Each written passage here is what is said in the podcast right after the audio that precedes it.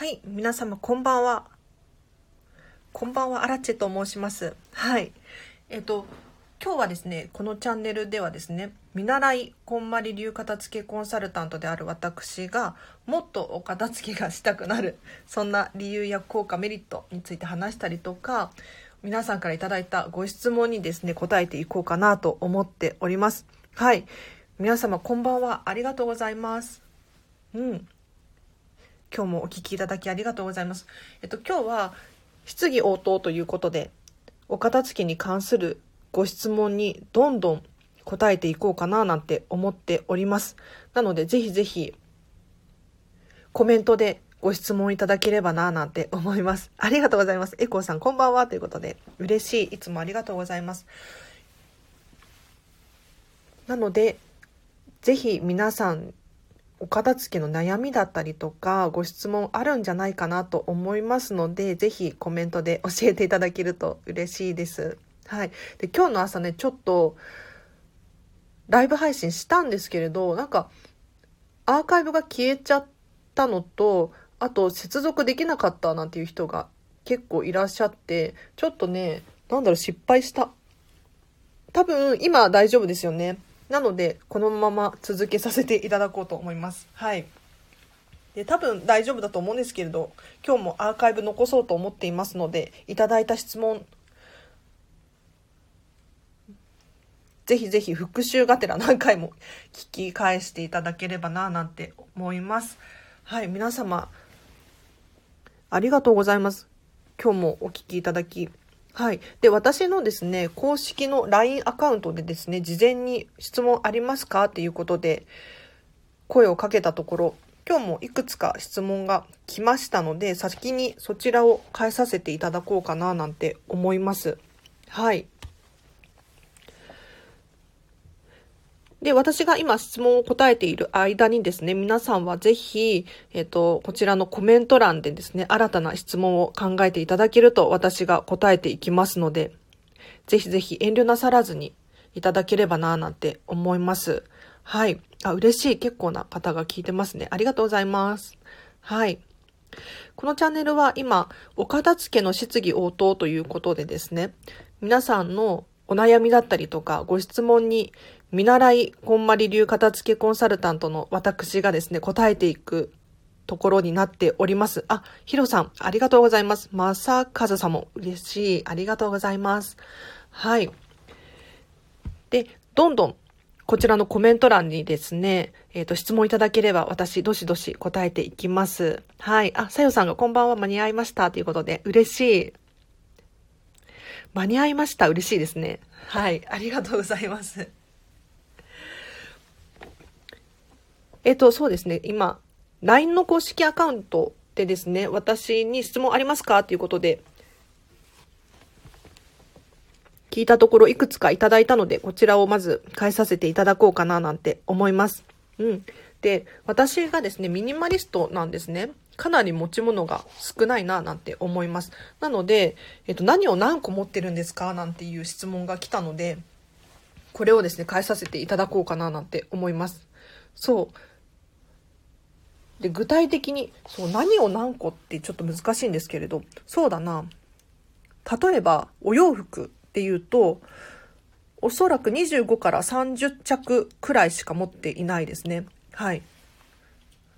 で、これ部屋着とか、夏服、冬服とか関係なく、すべて合わせて、まあ、以前数えたら25着から30着くらいだったなっていうふうに記憶していて、ちょっとまだ今変わっちゃったかもしれないんですけれど、そんな感じですね。で、どうして洋服これだけ少なくできるかっていうところなんですけれど、実は、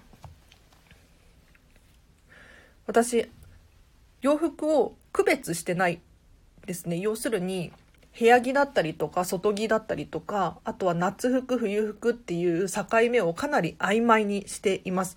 なので今もですね実は冬ですけれど夏服を下に着たりとかあとは部屋着の T シャツかもしれないんですけれど外に着ていったりとかこういうのをしているのでかなり応用が効くものをたくさん持っているんです。むしろあの、夏しか着れないような服ってもったいないななんて思っちゃったりするんですね。なので、部屋でも着れるし、外にも着れるっていうものは結構持っています。なので洋服自体は25から30着くらい、ジャケットとか、なんだろう、レギンスとか、全部含めて、それくらいですね。で、あとは、靴下は4足しか持ってないです。うん。で靴下4足だとすごくいいことがたくさんあって何かっていうとあの悪くなる回転率が速くなるんですね。靴下4足だと回転率速くなるんですよ。あの靴下って消耗品だなって思うんですが例えば10足とか、まあ、20足はないかもしれないんですけれどたくさん持てば持つほど1つあたりの消耗具合って長くなるんですよね。一方で私みたいにですね4足しか持ってないとかなり消耗する頻度が早いんですよ。なのでいつも新しい靴下が履けるっていうメリットがあります。なので靴下屋さんにね買いに行くとすごく楽しい気持ちになるんですよね。可愛い靴下を買える。で結構靴下買う時に3足入りとかあるじゃないですか。私あれは買わないようにしていてなるべく本当にお気に入りの1足を選んで買う。で、消耗も早いので、常に新しいものを新鮮な気持ちで使うことができるので、靴下4足はね、すごく おすすめです。はい。4足ぐらいあれば、あの、回転させることができるので、全然大丈夫ですね。はい。で、今、えっ、と、LINE の公式アカウントでですね、荒地さん、ミニマリストですけど、何を何個持ってますか？みたいな質問が来たので、それについて答えていたんです。で、皆さんはぜひ、あの、今、何か疑問に思っているお片付けのことだったりとかをコメントでいただけると、私が返すことができますので、いただければな、なんて思います。あ、こんばんは、のっこさん。嬉しい。ありがとうございます。今日も結構な方が聞いてらっしゃいますね。ありがとうございます。はい。ということで今、何何個持ってますかっていうミニマリストへの質問で。あとはそうですね、アクセサリーで言うと、全部で7個かな ?5、6、7個。そう、数えたら7個でした。で、何を何個持ってるかっていうと、指輪が2つと、ブレスレット2つと、イヤリングが3個です。で、イヤリング3個っていうのは、3ペアじゃなくて3個です。片耳3個です。はい。あ、こんばんは。ライブ開始から5分くらい経ってからでないと聞けないのは私だけでしょうか？ということで。そうなんですかねどうなんだろう？この仕様がもしかしたら、そうなっちゃってるのかな？どうなんだろう？私の、あれかな？どうでしょうか？皆さんちゃんと聞けて、入れてますか？入れてますか？って入れてる人しかいないですよね。そうですよね。うん。なかなか、私もライブ配信を今日で何回目だろう ?4 回目 ?5 回目？とかなんですけれど、なかなか慣れていなくて申し訳ないですね。ちょっと、難しいですよね。お互いに成長できたらな、なんて思います。はい。で、今、アクセサリー何個持ってってるかっていう話をしていて5個しか持あ7個しか持ってなくてイヤリングは3個でペアじゃない片っぽのやつを3つ持ってるっていう話をしてました。はい。で、アクセサリー基本的に私しない派なんですね。というのも、アクセサリーって私はどう考えてるかっていうと、引き算だって思っているんです。要するに全体のバランスを考えなければならないものだっていうふうに思うんですよ。そうちょっとファッションにはこだわりがあってですね。アクセサリーをつける時例えば指輪をする時ってどんな時かって言ったら指が目立ちたい時。例えばネックレスをしたい時ってどういう時かっていうと首元を開けたい時見せたい時。でイヤリングする時ってどういう時かっていうとちょっと耳元が耳元に視線を持っていきたい時。そういう感覚でアクセサリーを使っているんですね。なので、私は基本的に結構派手めな服を着たりとか、こう派手めな髪型をしているので、ここにアクセサリーとかをゴテゴテに持ってきちゃうと、全部のバランスが崩れちゃうなっていうふうに思うので、なるべくアクセサリーはつけずに、どうやって表現するかっていうことを考えているタイプなのであのかなり引き算をしてアクセサリーについては考えていますね。はい。そうアクセサリーはねつければいいっていうわけでもないなって私は思っているんです。なので結構引き算を考えたりします。はい。嬉しい。結構な方が聞いてらっしゃいますね。ひよこさん。はい。こんばんはということで、ありがとうございます。今、お片付けの質疑応答ということで、お片付けの質問があれば、ぜひコメント欄で教えてください。私がですね、随時答えていきますので、はい。何かお悩みとかがね、やっぱりあるんじゃないかなって思うんですよ。お片付けって、人それぞれ悩みが違うと思うので、ぜひこの機会に聞いていただければな、なんて思います。あ、嬉しい。さよさん。はい。あ、ひよこさんがお片付け永遠のテーマですっていうことで、ね、なかなか終わりがないような気がしますよね。永遠のテーマ、確かに。そうなんですよ。なので、ぜひぜひ、こちらのコメント欄で質問をね、どしどし送っていただければ私もチェックしますので、答えられる限り答えます。はい。私は見習いこんまり流片付けコンサルタントなんですよ。なので、こんまりメソッドについてとかだったら得意かもしれないです。ありがとうございます。あ、さよさんが、持ち物お答えいただきありがとうございます。引き算いいですね。っていうことで。そうなんですよ。ファッションとか、結構引き算大事ですよ。あの、シンプルな洋服なら、カバンを派手にするとか、アクセサリーをつけるとか、あと、帽子をかぶったりとか私しますね。帽子は3個持ってます。帽子3個とメガネも3個持ってます。はい。帽子とかアクセサリーはね、重要ですよね。うん。私の勝手な基準ですけれど。はい。あ、ひよこさんが、キッチンの調味料スペースがどんどん増えてしまい困っています。腐らせてしまうなんていうことも、ということで。確かに、キッチンのね、調味料スペース、どんどん増えてしまいますよね。これ、解決策としてはですね、調味料のスペースあるじゃないですか。これってちゃんと目視で確認できる状態になっていますか？どうだろう？あ、聞いてくださってる。ありがとうございます。一目で見て何が何個あるのかっていうのを把握できるような収納を心がけてみてください。調味料のスペース。例えば上に重ねちゃってたりとか、なんだろう、被っていたりとか、見えなくなっているような感じだとあのちゃんと管理ができなくなってしまうんじゃないかなって思います。あ、ひよこさんがなってるものとなっていないものがありますっていうことで。ね、そうですよね。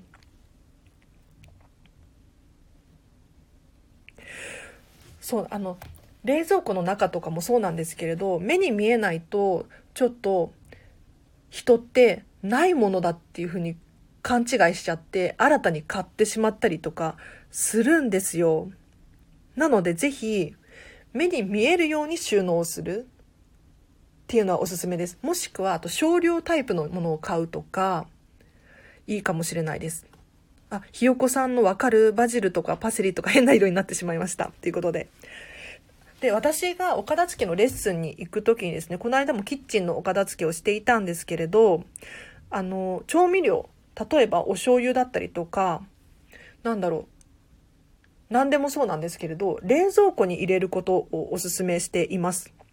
調味料はぜひ、冷蔵庫保管、冷蔵庫管理がいいかもしれないです。というのも、調味料も食品なんですよね。なので、あの、冷蔵庫に入れると持ちが良くなったりしますので、もう粉物とかもそうですね。えっ、ー、と、小麦粉だったりとか、あとはお砂糖とかもそうですし、あ、でもちょっと湿気があれかな。ただやっぱり虫が湧いたりとかするので、ぜひ調味料だからといって、あの、常温保管にするのではなく、冷蔵庫保管がいいかもしれないです。そうするとキッチンのスペースが空いてきたりとかもしますので、おすすめですね。はい。あ、なんか、もう困ってるんですっていうことで、そうそう。え、ひよこさんが。あ、冷蔵庫。そう、調味料は冷蔵庫保管を噛みまくってる。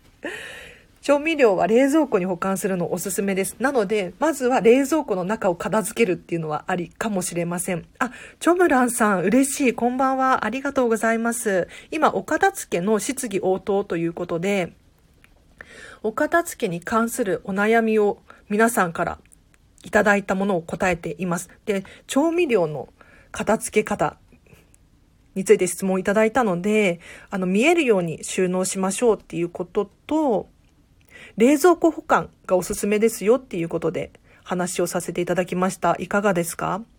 あ、塩とか袋ごと使っているんですが、入れ替えた方がいいんでしょうか？ということで。はい。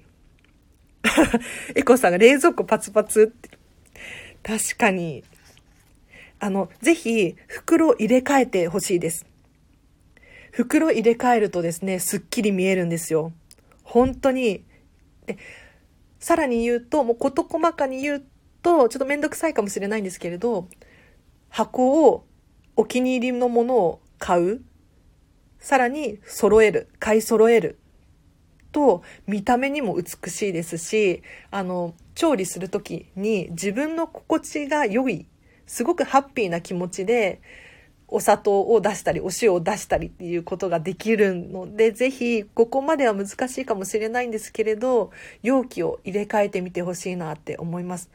要するに、お塩の袋とか、なんていうのかな、塩って書いてあったりとか、なんかちょっと、美しくなかったりしませんか？あの、ちょっと外国のやつで、可愛らしいパッケージだったらちょっといいかもしれないんですけれど、なんだろう、日本のやつで、なんか、普通の感じだと使っていて楽しいっていう現象にはならないかななんて思うので、そうそう。ぜひ入れ替えてみるのおすすめですね。小さいのに入れ替えたらいいのかなっていうことで。そうなんですよ。ぜひ、まそれぞれの持ち物のサイズっていうのはそれぞれなので、ご自身で判断していただければなって思います。はい。箱ですか？っていうことで、あの、箱じゃなくてもいいかもしれないですね。あの、まあ、検索したらいろいろ出てくると思います。塩、塩入れっていうのかな？だか振りかけるタイプのやつだったりとか、まあ、発酵タイプっていうのかな？こうスプーンですくうようなタイプだったりとか、まあ、ご自身の使いやすさで選んでいただければなと思います。で一番大切なのはあのご自身が使いやすいっていうことなんですよ。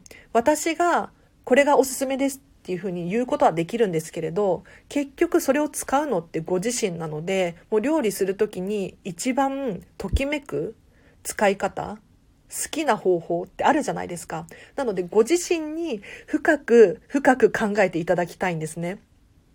ぜひ皆さんもそうなんですけれどこういうのがいいですよって私はおすすめはありますがなんて言うんだろう。ご自身の判断で決めてください。これはお片付けの一番の大切なところです。はい。エコーさんが引き出しタイプの塩と砂糖を入れ使ってます。おしゃれではないやつっていうことで。はい。いいですね。でも、入れ替えるといいですよね。心地がいいと思います。使い勝手が良くなったりとかするので。生活感のないキッチンに憧れます。私もです。ということで。チョムランさん、ひよこさん、ありがとうございます。あの、ぜひ、おしゃれなやつ買ってほしいなって思います。自分が使っていてハッピーな気持ちになったらすごくお料理も楽しいですよね。なので、なんとなくの塩入れっていうのはあるかもしれないんですけれど、ネットで探したらもうたくさんあるはずなので、こだわって買ってほしいなって思います。はい。これお片付けの第一歩ですね。生活感満載すぎてっていうことで。キッチンはね、なかなか難しいですよね。壁にいろんなものがかかってて雑然としています。はいはい。洗面所なんて生活感丸出しで、癒しポイントがない。あー、なんか皆さんで盛り上がってますね。嬉しい。そう、ひやこさんですよね。っていうことで。あの、水、水回りっていうのかな？キッチンだったりとか洗面所とかもそうなんですけれど、あの、こんまりメソッドで伝えているのはですね、基本何も置かないっていうことを目指しています。でキッチンの水回り、洗面所の水回り何も置かないってどういうことかっていうと、もう石鹸とかスポンジとか何一つ置かないっていうのが基本です。ただ、これはあくまで基本であって崩すのは大丈夫です。なので石鹸くらいは置きたいっていう方は置いても大丈夫ですしスポンジくらいは置きたいっていう方は置いてもいいんですがやはりキッチンとか水回りっていうのは何か物を置くと掃除がしにくいんですよね。で水回り掃除がしにくいと非常に億劫になりがちなので水回りに関しては基本的には何も置かない。で置くとしたらお花だったりとか、ちょっと可愛らしいものだったりとか、飾り系を置いても OK なんですけれど、基本的に掃除のしやすさメインで考えていただけるといいかななんて思います。あ、石鹸どうしてるんですか？ということでご質問いただきましてありがとうございます。石鹸は、あの、下の収納あるじゃないですか。洗面所下の。あそこに入れたりとか、もしくは私最近買ってよかったなって思うのは、あの、貼るタイプの石鹸の収納するやつ。だって置くタイプじゃなくって壁に吊るすタイプの石鹸の何て言ったらいいんだろう。収納するやつがあってですね。これあの水も垂れないし床に石鹸を置いてないのでベタベタしなくてすごくいいなって思いました。で見た目も美しかったので。おすすめです。そう。あの、やっぱりね、掃除がしやすいと気持ちがいい。拭くだけなので。もう、もうピュピュッ、パパッと拭くだけなので、すごくね、お掃除が楽にできるんですよ。なので、キッチンだったり洗面所は何も置かないっていうのがおすすめですが、やっぱりね、お子さんがいらっしゃるとかだと、そういうわけにもいかなかったりすると思うので、まあ、あくまで、あくまで基本というか、そういう考えもあるんだよっていうふうに思っていただければなと思います。はい。そう、吊るす石鹸。なんていうのかな？ちょっと、私も後でこれアーカイブ残しますのでリンク貼っておきますね。そう、なんかこれを使ってるね、インスタグラマーさんの方がいて、私もいいなと思って。そう、壁に、あの、吸盤でつけて、磁石で石鹸を固定するんですよ。ちょっと何言ってんだろうと思って。はい。ラッシュの石鹸買っちゃったって。吊るすタイプの石鹸ではなくって、石鹸を吊るせる収納っていうのかな？はい。なので、ラッシュの石鹸に磁石をつけて、それを磁石で吊るすみたいな、なんかもうちょっと何言ってんのかわかんないですね。すいません。後でリンク貼っておきます。はい。洗面所は石鹸使ってないですけど、お風呂は普通にステンレスの石鹸置きです。貼るタイプ。あ、それ見たことあります？っていうことで。吊るせる収納。そうなんですよ。エコーさん。ひよこさん。あれ、おしゃれで私好きなんですよね。結構ちょっと高かったような気がするんですが、まあ、1000円しなかったと思うんですよね。なんか楽天かなんかで買って、すごく良かったので、ぜひチェックしてみてほしいななんて思います。はい。やっぱり、ゆっ床に置くっていうのかな？物もそうなんですけれどこう置いてあると途端になんか散らかって見えたりとかしますよね。一方であの上に置いたりとかあとは収納も足がついてるものだとすっきり見える。タンスみたいにドンって置いてあるんじゃなくってテーブルみたいに足がついてるとすっきり見えたりするのでなるべく床に置かないっていうのはおすすめかもしれないです。はい。いや、ご質問いただきありがとうございました。なんか皆さんで盛り上がっていただいて、私はとっても嬉しい限りです。えっと、今、お片付けの質疑応答ということで、皆さんからいただいた、お片付けに関するお悩み、ご質問に答えております。ぜひ、えっと、見習いこんまり流片付けコンサルタントなんですけれど、ぜひぜひ、ご質問いただければな、なんて思います。さよさんが、なるほど、ということで。そうなんですよ。あの、ま、私が100%合ってるかって言ったらそういうわけではなくって、こういう意見もあるようだったりとか、あ、そういうアイデアもあるんだなっていうことで、聞いていただければななんて思います。ありがとうございます。そう、キッチンの調味料の片付け方から、あの、水回りの片付け方を話させていただきました。ありがとうございます。もし質問がないようであれば、私が勝手にね、喋っちゃいますよ。あ、こんまりさんの本読みました。大好きです。っていうことで、ありがとうございます。嬉しい、チョムランさん。はい。私もこんまりさん大好きです。ねえ、こんまりさんの本っていうと、最近、あの、ジョイアットワークっていう、職場のお片付けっていう本を、こんまりさん出されていて、それは皆さんチェックしましたか？どうだろう？なんかあの、仕事も職場も片付けることによって効率よくはかどるよなんていう話をね、書いていらっしゃる本なんですけれどこれも結構読みやすくってパパッと読めちゃったなっていうふうに思います。でベースは仕事の職場のお片付けもお家のお片付けも同じだななんて思いましたね。うん。なのでそこまで困っていないっていう方は是非こまりさんの最初のお部屋のお家のお片付けの本を読むのがいいかもしれないです。はい。新刊まだ読んでないです。気になるっていうことでチョムランさんが。そうなんですよ。あの後でじゃあこちらもリンク貼っておきますね。えっとジョイアットワークっていうジョイアットワーク。楽しんで働こうみたいな感じですかね。はい。えっと職場のお片付けの本がこんまりさん出されていてこれも結構役に立つかなと思いましたあ、その本はお家でも活用できる本ですか？ということで。そうですね、活用できると思います。なんかあの、職場の、例えばパソコンの中のお片付けだったりとか、うん、書類のお片付けだったりとか、情報のお片付け、あとは仕事の頭の中のお片付けだったりとか、こういうのも書かれていたので、おすすめです。はい。ぜひぜひ参考にしていただければなと思います。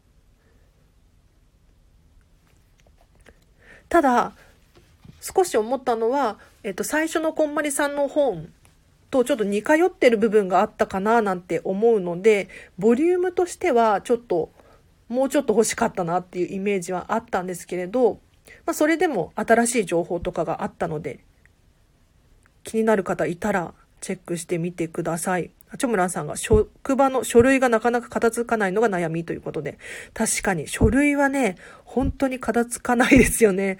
あの書類って中身の情報がすごく多いので頭使うんですね。なので、もうすっきり、頭の中がすっきりした状態で始めるっていうのがいいかもしれないです。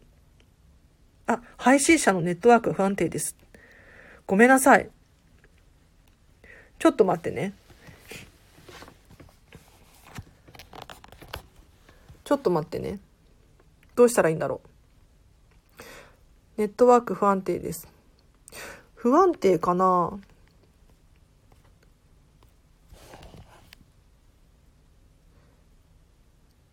大丈夫だと思うんだけど。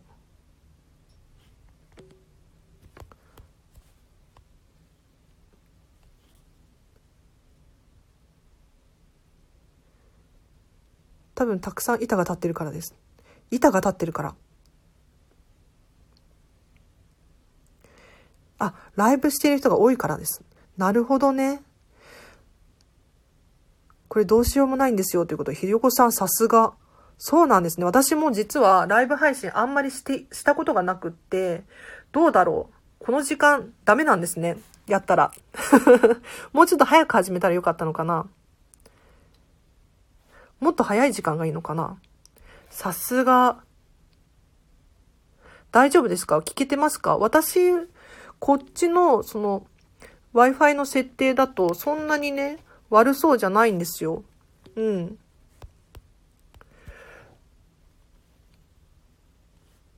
そうなんですね。私もね、初心者で申し訳ない。嬉しい、ひよこさん。ありがとうございます。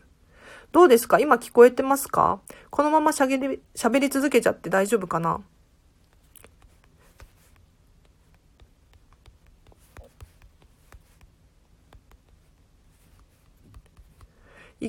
でも一回切っても同じことですよね。あ、聞こえてますっていうことで。まあ、続けちゃいますね。じゃあ、はい。ありがとうございます。はい。ちょっと、こういうこともあるんですね。ちょっと考えなきゃいけないですね。うん。時間を考えよう。なんか私もですね、最近実は、えっ、ー、と、ライブ配信で、お片付けの質疑応答ということで、あ、ジョイアートワーク買ってしまいました。後で読みますということで。さあ、早い。早すぎる。めちゃめちゃ面白い。ありがとうございます。ありがとう。私がありがとうって言っても、ちょっとあれかもし、おかしいかもしれないですけど。はい。気になる方はぜひぜひ買ってみてくだ、買ってみてくださいって勧めるのあれ、どどうですかね？はい。ジョイアットワーク。そうなんですよ。結構読みやすくって、まあ、でも最初のこんまりさんの本をまだ読んでないっていう方は、最初の、えっと、人生がときめく片付けの魔法、こちらを先に読んだ方が、お部屋のお片付けで言うと、いいかもしれないです。で、職場のお片付けに関しては、ジョイアットワークがおすすめです。はい。ありがとうございます。そう。で、今日も私本を読んでいて、全然お片付けとは関係ない本なんですけれど、あのね、いいこと書かれてたので、ちょっと紹介させていただいてもいいですか？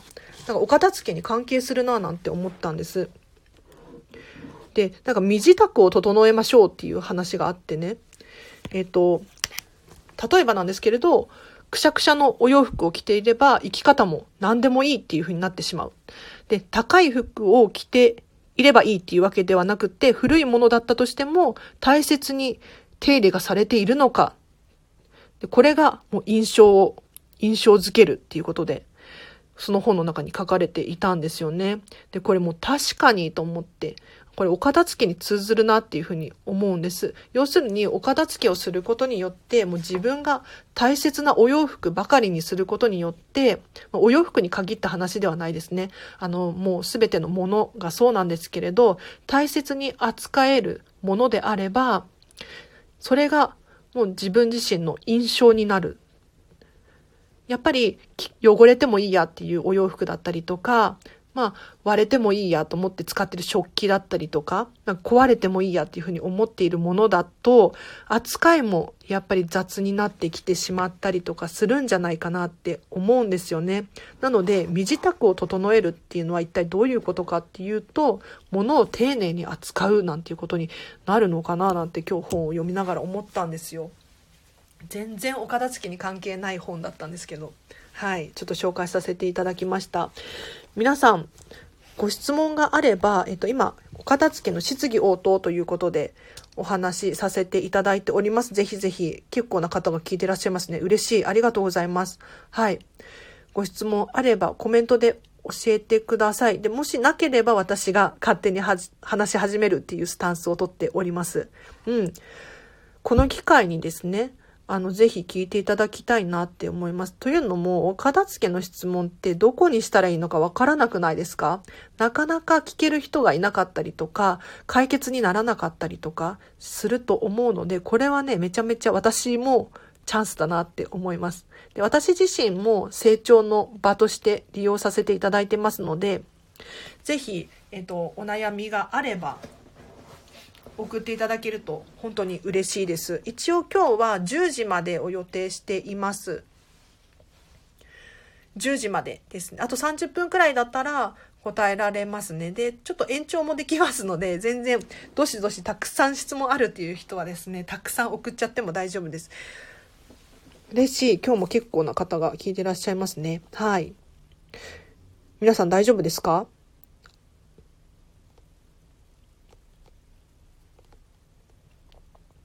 聞こえてますか？なんかちょっと反応なくなっちゃった。大丈夫かな？このまま話を続けさせていただこうかなと思います。はい。じゃあなんかね、私の公式 LINE アカウントでですね、事前に質問ありますか？っていうことで質問を投げたところ、いくつか質問が来たので、あ、ひよこさんが聞こえてますっていうことで嬉しい。ありがとうございます。よかったよかった。はい。質問をしたところ、いくつか返ってきたので、こちらを返させていただこうかなと思います。で、私が物を何個持ってるかっていう話をね、ちょっと途中だったので。あ、化粧品とかもっと上手に収納できるようになりたいですっていうことで、チョムランさんいただきました。ありがとうございます。はい。そうですね。化粧品とか、えっ、と、もう人によって持っている量は異なるなって思うんです。で、収納方法で言うと、もしボックス型の収納なのであれば、とにかく立てる、しょ、噛んじゃった。とにかく立てる収納を心がけてください。何でもかんでも立てる。例えば、なんだろう、口紅だったりとか、えっ、と、アイシャドウだったりとか、もう全部縦収納ですね。立てることによって、スペースっていうのが生まれて、えっ、と、見やすくて取り出しやすいっていう現象が起こるので、えっと、化粧品だったりとか、あとは、なんだ、筆だったりとか、パフだったりとか、なんか化粧、お化粧に使う道具とかも、あの、立てることを心がけると収納うまくいくかもしれないです。はい。で、もしポーチとかに入れているっていう場合はですね、あの、化粧品の量とポーチの大きさをですね、考えるっていうのがいいかもしれないですね。あ、仕切りとかを使うっていうことでしょうかっていうことで、チョムランさん。そうなんですよ。お片付けはですね、ぜひ仕切りをしまくってください。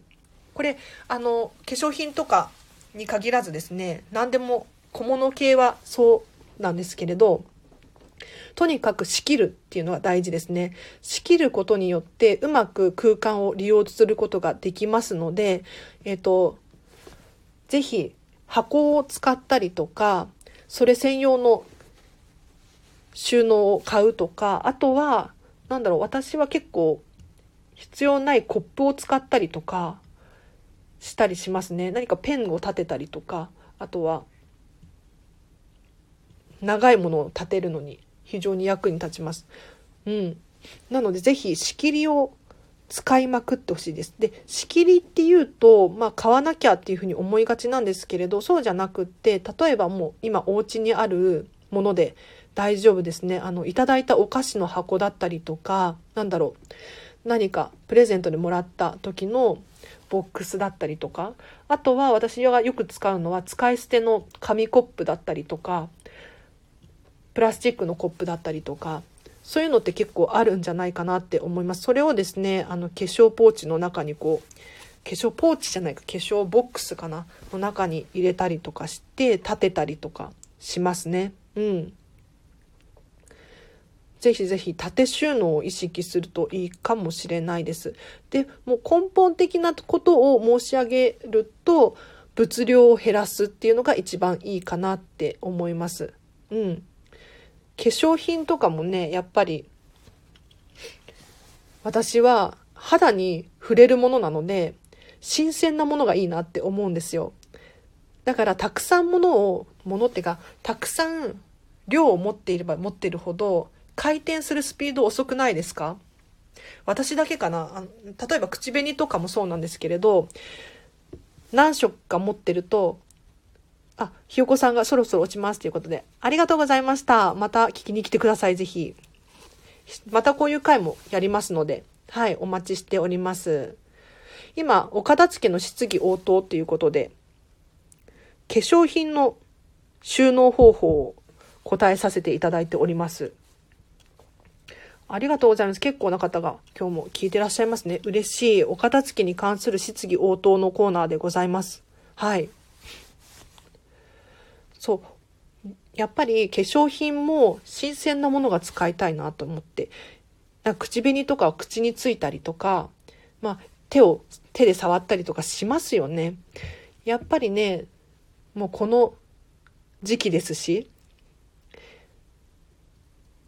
まあ、腐るっていうことはないと思うんですけれど、化粧品もちょっとね、新鮮なもの使いたいななんて思って、古いものは手放すっていうのはいいかもしれないですね。はい。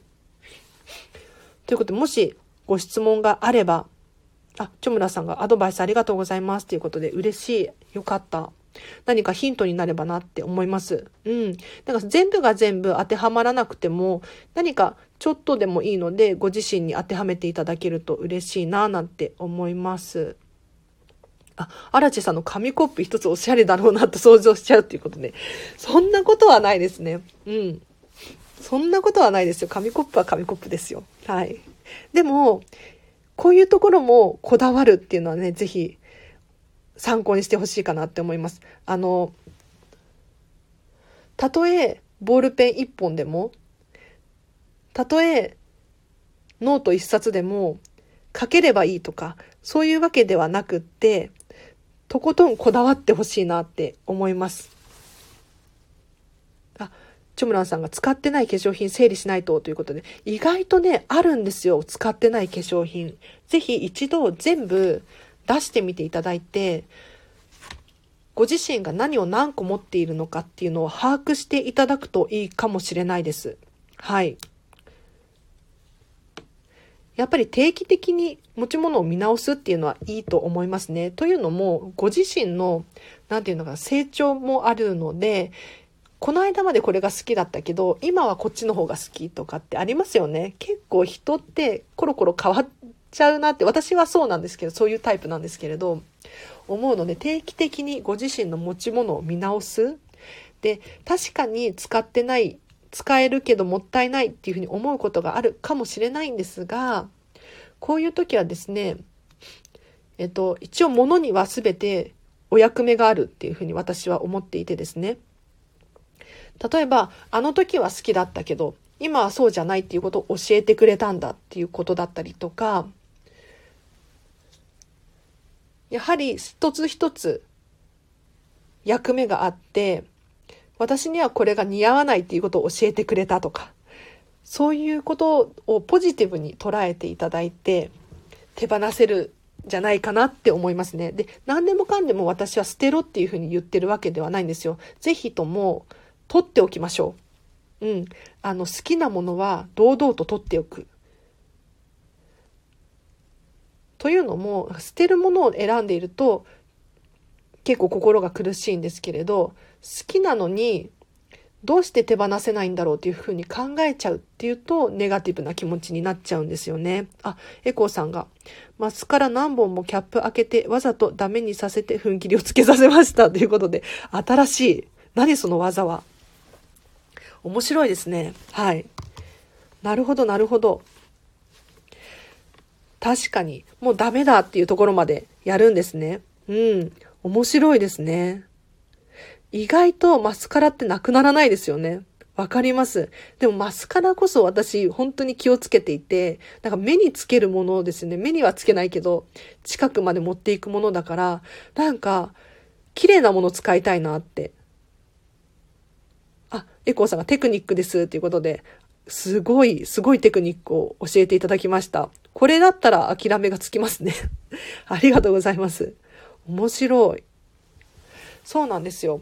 なので、やはり、マスカラとかもそうなんですけど、口紅とかもそうなんですけれど、あの、新鮮なうちに使い切りたいじゃないですか。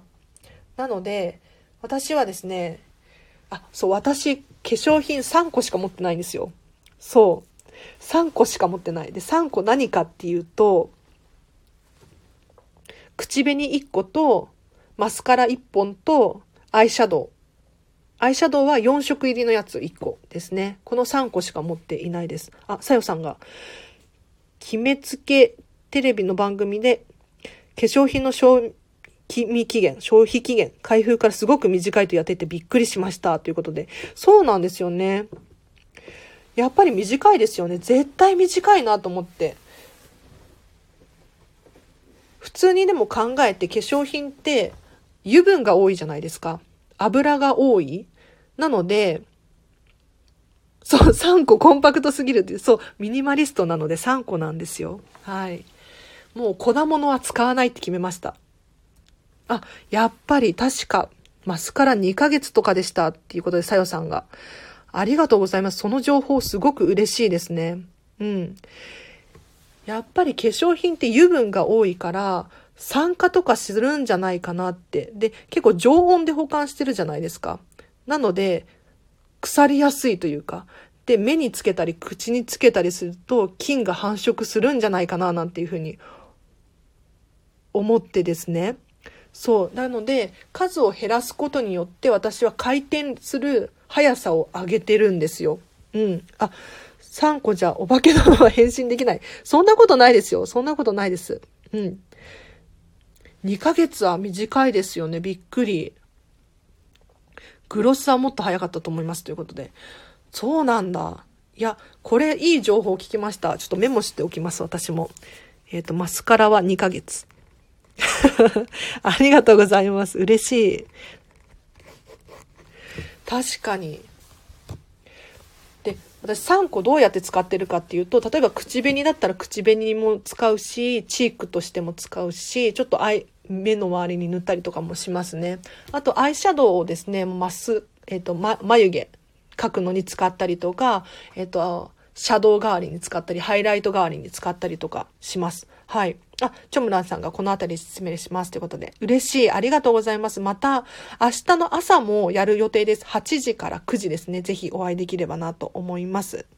あ、うるい覚えなので、間違ってたらすいませんということで、さよさんが。ちょっとだ、あと私も後で調べておきますね。化粧品の消費期限。うん。ちょっと気になります。確かに。嬉しい。結構質問がどんどん来て。皆さんでなんか交流されてて、私はとっても嬉しい限りです。はい。なので私は化粧品3個しか持っていないんですよ。そう、粉物はもうやめました。で、なんで粉物やめたっていうか、粉物っていうのはあれですね、ファンデーションだったりとか、チークだったりとか、こういうのをやめたんですけれど、ポーチの中が粉まみれになるのがまず嫌だっていうのと、あとはこういったものをなくすことによって、スポンジを洗ったりとか、まあ、パフとかを持つ必要がなくなったっていうので、非常におすすめです。なので、私は化粧品3個しか持ってなくてですね。はい。あの、洗い替えができないことが多かったりするんですよ。で、しょっちゅう毎回洗えるかって言ったらそういうわけでもないなって思うので、あ、結構聞いてらっしゃる方がいる。今、お片付けの質疑応答ということで、コメント欄でですね、えっと、ぜひぜひお片付けに関するお悩み、ご質問送っていただければなと思います。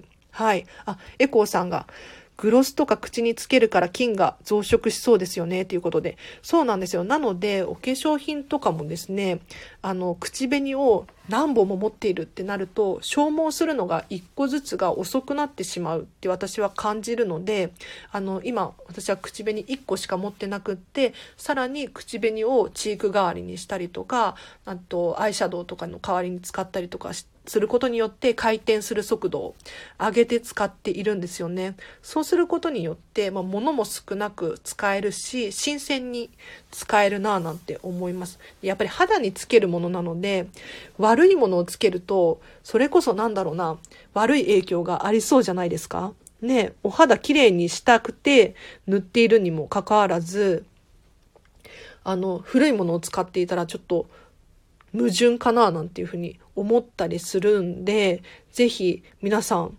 どどうですかね？私の意見なので、あの、こういう考えもあるんだっていう感じで聞いていただければななんて思います。はい。ということで、お化粧品のお片付けの方法、ご質問いただきありがとうございました。ちょっと盛り上がりましたね。嬉しい。ありがとうございます。ということで、ぜひコメント欄でですね、えっ、と、お片付けに関するお悩みだったりとか、ご質問があれば送っていただければな、なんて思います。はい。で、一応ね、10時までを予定してます。はい。ただ、えっ、と、延長することもできるので、もしたくさん質問があるよっていう方いらっしゃったら、全然大丈夫です。まだまだ答えられますので、送っていただきたいかなと思います。で、事前に私の公式の LINE アカウントでですね、質問ありますか？っていうことで投げたらですね、いくつか返ってきたので、こちらをじゃあ返させていただこうかなと思います。えっと、私のですね、一日のルーティーンを気になるっていうことでご質問いただきました。こんなこと気になる方いらっしゃるんですね。嬉しいな。朝、朝起きてから夜寝るまでですよね。まず、私は朝起きて、まあ大体最近早く起きれるようになって7時くらいに起きるんですけれど、朝日記っていうのをやってます。朝日記。これ、あの、YouTube でですね、えっと、オリラジの中田さんがですね、YouTube 大学で朝日記やるといいよなんていうふうに言っていたので、これは結構続けてやってますね。で、朝日記何かっていうと、朝起きて思ったことをひたすらアウトプットするっていう場所なんですけれど、えっと、思っていることをもうすべて書き出す。今日は何をしようかな、だったりとか、えっと、今日のスタンド FM 何喋ろうかな、とか、なんだろう、今日もハッピーとか わかんないけど、そういうのをひたすら、まあ、1ページくらい書くんですよ。ノート1ページくらい書きますね。そうすることによって、あの、アウトプットになってですね、あ、今日はこういうことがしたいんだっていうのがなんとなく明確になってくる。で、頭の整理がつくっていうのがいいですね。頭の整理をした上で一日が始まるっていうのは非常におすすめです。で、これお片付けもそうだなっていうふうに思うんですけれど、やっぱりごちゃごちゃしてると頭もごちゃごちゃしてくるので、朝日記すごくいいですね。で、朝日記が終わると運動をします。で最近はジムに通い始めたので、有酸素運動ですけれど、運動をしますね。あの、運動をすると脳にいいっていうふうに聞いたので、これはメンタリスト DAIGO さんの情報なんですけれど、はい。運動をするように心がけています。で、ジムに行けないと今日もホテルに泊まっているんですけれど、まあ、ビジネスホテルで今日は3000円くらい泊まれてるんですけれど、あの、バーピーしてますね、朝。バーピー何かってご存知ない方に言う説明すると、えっと、なんて言ったらいいんだろう。ジャンピングスクワットからの腕立て伏せを繰り返すんですよ。これを、まあ5分くらいですけど、言っても。5分くらいやったりしますね。結構ハードで筋肉痛になりますよ。うん。で、やっぱり体を動かすことによって、えっ、ー、と、体が目覚めてくる感覚があったりとか、えっ、ー、と、脳に、脳がスッキリして回転が速くなったりするような気がするので、それを続けている感じですね。そう、こんな感じで朝のルーティンしてますね。うん。で、私飲食店で働いてるんです。もう結構最近、えっ、ー、と、シフトがぐらぐら不安定なんですけれど、だいたい午後に仕事があるので、それまでにスタンド FM を撮ったりとか、あとお片付けのことを考えたりとかっていうのをしたりしています。うん。で、あとはお仕事をして、で、夜中に帰ってきて。で、寝る前は、そうですね、何するかな。最近は寝る前は何も食べないようにしていって、で、ストレッチして寝ますね。うん、そう、ストレッチは絶対します。ストレッチいいですね。うん。あ、さよさんが運動ハードル高いですっていうことで。そうですかね。あの、運動って言ってもいろんな種類があって、体を動かせばいいって私は、まあ、ななんか勘違いしてるかもしれないですけれど、体を動かすことが一番いいかなって思います。なので、ヨガだったりとか、なんだろう、ちょっと散歩するだったりとかも運動だと思うので、ぜひ体を動かすっていうのは朝やるといいかもしれないです。はい。なので私は最近ジムでですね、えっ、と、バイク自転車こぐやつだったりとか、なんかクロスロードとかっていうやつかなを、まあ、大体30分から1時間くらいやったりしますね。うん。で、これ、そう、これをやりながら、私はこう、スタンド FM を聞いたりとか、ボイシー聞いたりとか、あとはメンタリスト DAIGO さんのニコニコを聞いたりとか、もう流し、や、流し聞きやりながら、なんていうの？はい。そんな感じですよ。もういかに時間を有効活用するかっていう感じで。で、ただ運動をしないと家でゴロゴロしちゃったりするんですよ。これこそ私はもったいないなって思うので、あえて体を動かしに行って、ついでに新たな情報をゲットする。聞く読書なんていう風にオーディブルがあったりとかしますよね。なので、ぜひ、ちょっと皆さんもですね、環境を変えるっていうのいいかもしれないです。はい。あの、お片付けもそうなんですけれど、お仕事だったりとか勉強するときって集中したいですよね。そういう時何をしたらいいかっていうと、環境を整えるっていうのが一番いいかなって思います。例えばカフェに行くっていうのも一つの手だと思います。要するに、もう集中せざるを得ない環境を作るっていうのがポイントだなって思うんです。なので私の場合はジムに行くとですね、もう運動せざるを得ないというか、あとは運動している最中暇なので、耳が暇なので、えっ、と、本を聞いたりとかしているんですよね。なのでこうやって環境を整えることを意識すると、ちょっとね、やりたいこともできてきたりするんじゃないかなって思います。あ、さよさん、有有効活動いいですねということで、そうなんですよ。エコーさんが流し聞きいいですよねっていうことで、結構えっ、と、このスタンド FM も聞いてらっしゃる方もそうだと思うんですが、耳が開いてるというか、ながら聞きすごく便利ですよね。で、これが YouTube だとちょっと見ながらってなるとなかなかできなかったりするんですけれど、通勤通学中だったりとか、あ、エコさんが家事、育児やりながら YouTube よりスタイフ聞く方が多くなってきましたということで、そうですよね。私も結構スタイフだったりとか、ボイシー聞いたりとかっていうのはしていますね。あ、さよさん、アラチェさんのラジオ聞きながら家事したりしてますっていうことで、嬉しいお言葉ありがとうございます。もうそんな方がいらっしゃるんだって、なんか私の知らないところでなんか私が結構大きくなってる。嬉しい。嬉しいですね。いや、そ、そんな人がいたんだ。ありがとうございます。やっぱりね、耳って結構開いてますよね。私も聞きながら家事したりとか、えっ、ー、と、通勤通学、ジムで聞いたりとかしているので、すごく便利だなって思います。はい。なので、ぜひぜひまた、このチャンネル、聞いていただければな、なんて思います。今日もアーカイブ残そうと思っていますので、えっと、後でえっ、と、いろいろとリンク貼らなきゃいけないですね。はい。石鹸貼るやつとか、あと、こんまりさんのジョイアットワークですね。はい。あと、マスカラの消費期限とかも後で調べたいです。はい。嬉しい。ありがとうございます。あ、さよさんも私と同じってことで。片付けはかどりますっていうことで。片付けはかどってますか？皆さんどうですか？片付けの状況。いかがですか？もう気になって仕方がない。なんか本当だったらもう今すぐ飛んで行きたいくらい。一緒にお片付けのレッスンしたい。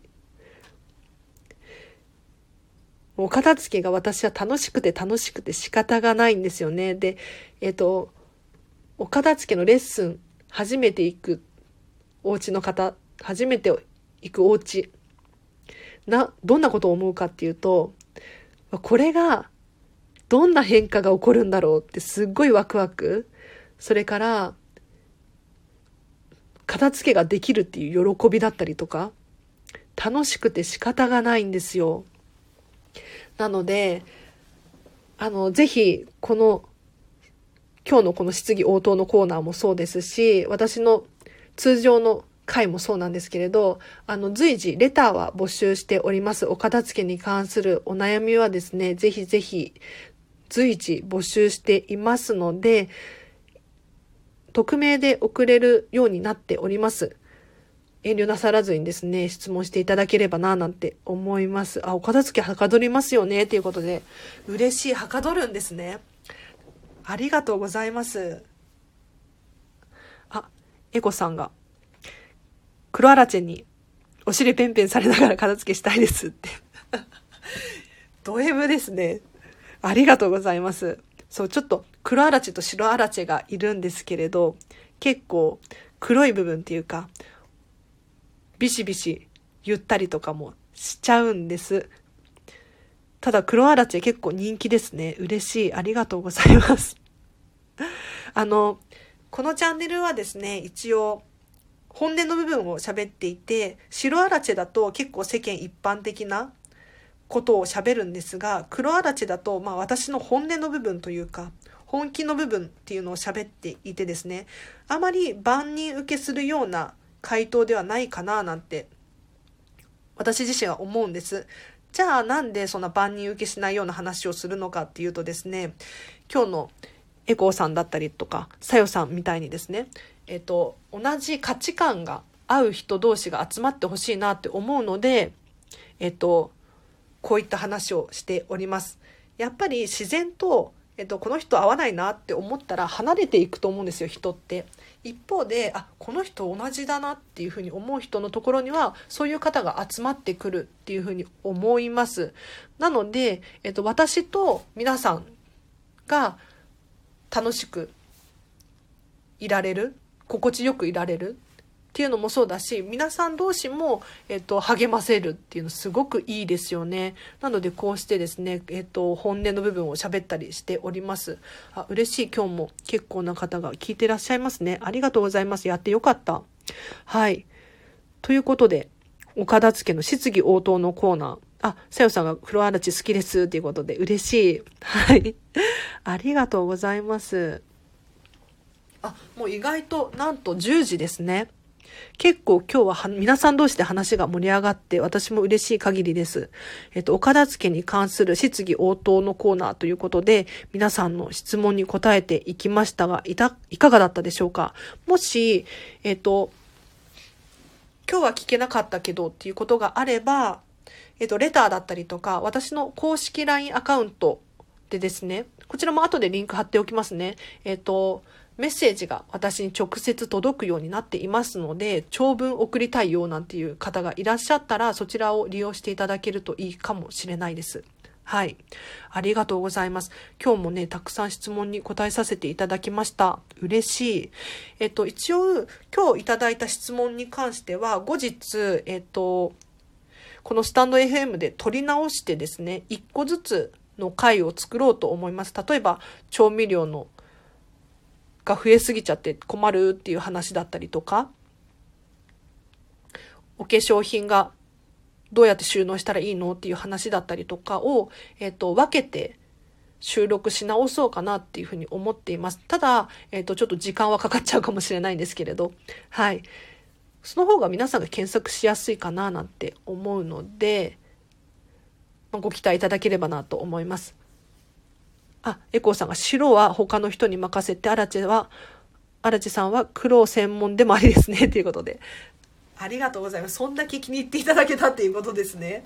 嬉しい、嬉しい限りですね。黒専門ってやばくないですか？大丈夫ですか？はい。なんか、いいですね。でも、黒専門。確かに。あ、エコーさん、今宵も楽しかったですね。っていうことで、ありがとうございます。あの、もう本当に人の価値観ってそれぞれなので、私の話がですね、楽しいって思える価値観の人が集まってほしいな、なんて思うので、こうやって喋らせていただいております。今日も、では、えっと、10時ですね、そろそろ締めようかな、なんて思います。一応明日の朝の8時から9時もやろうと思っております。はい。なのでぜひまたご参加いただければなと思います。なのでそれまでにですね、皆さんは、えっと、ご質問を考えていただいたりとかしていただけると嬉しいです。お片付けに関係することでも、まあ、関係しないことでも答えられる範囲で答えさせていただこうと思いますので、ぜひ、えっと、遠慮なさらずにコメントいただければなぁなんて思います。で、事前に、えっ、と、LINE のアカウントの方でですね、質問をいただけると、えっ、と、事前に準備ができるので、この本おすすめだよとか、この動画が良かったよなんていうことが言えるかもしれないので、事前にいただけたら嬉しいかな、なんて思います。はい。あ、さよさんが今日もお答えいただきありがとうございました。ということで、あ皆さんお片付けのヒントが少し得られたんじゃないかなって思います。よかった。なんか私のね、私はこんまり流片付けコンサルタントを目指しているんですけれど、まだまだ見習い期間中で、えっ、ー、と、一緒に成長していけたらなぁ、なんていうふうに思っております。うん。もう皆さんと同じですね。なんかまだまだひよこな感じなんですけれど、一緒にね、成長していきたいです。はい。ということで、じゃあ今日はそろそろ終わりかなあ、荒地さん、ありがとうございました。さよさんもまたここでということで、はい。一応明日の朝も8時から9時を予定していますので、ぜひお片付けに関するご質問あれば、どしどし送ってください。嬉しい。ということで、じゃあ最後にちょっと自己紹介しようかな。えっと、このチャンネルはですね、見習いこんまり流片付けコンサルタントである私がもっと片付けがしたくなるような話をしたりとか、いただいたレターや疑問に答えたりしているチャンネルでございます。もし気になる方いらっしゃったら、このチャンネルフォローしていただいてまたお会いできるととっても嬉しいです。ということで、はい。明日もライブ配信しますので、ぜひご参加ください。で、直近では明日が最後かななんて思います。えっと、また、ある時はですね、LINE の公式アカウントで伝えたりとか、えっと、インスタグラムとかやってますので、そちらもチェックしていただければな、なんて思います。はい。あとはレターでどしどし質問だったりとかもしてくださいね。はい。嬉しい。荒地さんまたお願いしますということで、さよさんが、こちらこそお願いします。ちょっとここの、この辺でちょっとダラダラしちゃうとね、お別れがダラダラしちゃうっていう。そう、なんかいつも毎回ね、名残惜しいんですよね。喋ることまだあったんじゃないかなとかって思ったりして。うん。そう。ただ、ダラダラしちゃうと良くないなって思って、これツァイガル肉効果なんですよ。いつも話してるけど。人ってディズニーランドと同じです。ディズニーランドって全部回りきれないじゃないですか。全部回りきれないと、また続きが気になるから行きたくなるんですよ、ディズニーランドに。なので、このチャンネルも中途半端に終わらせようかな。はい。この辺で終わりにしたいと思います。では皆様今日もお疲れ様でした。はい。明日もハッピーな一日を一緒に過ごしましょう。アラチェでした。バイバーイ。ありがとう。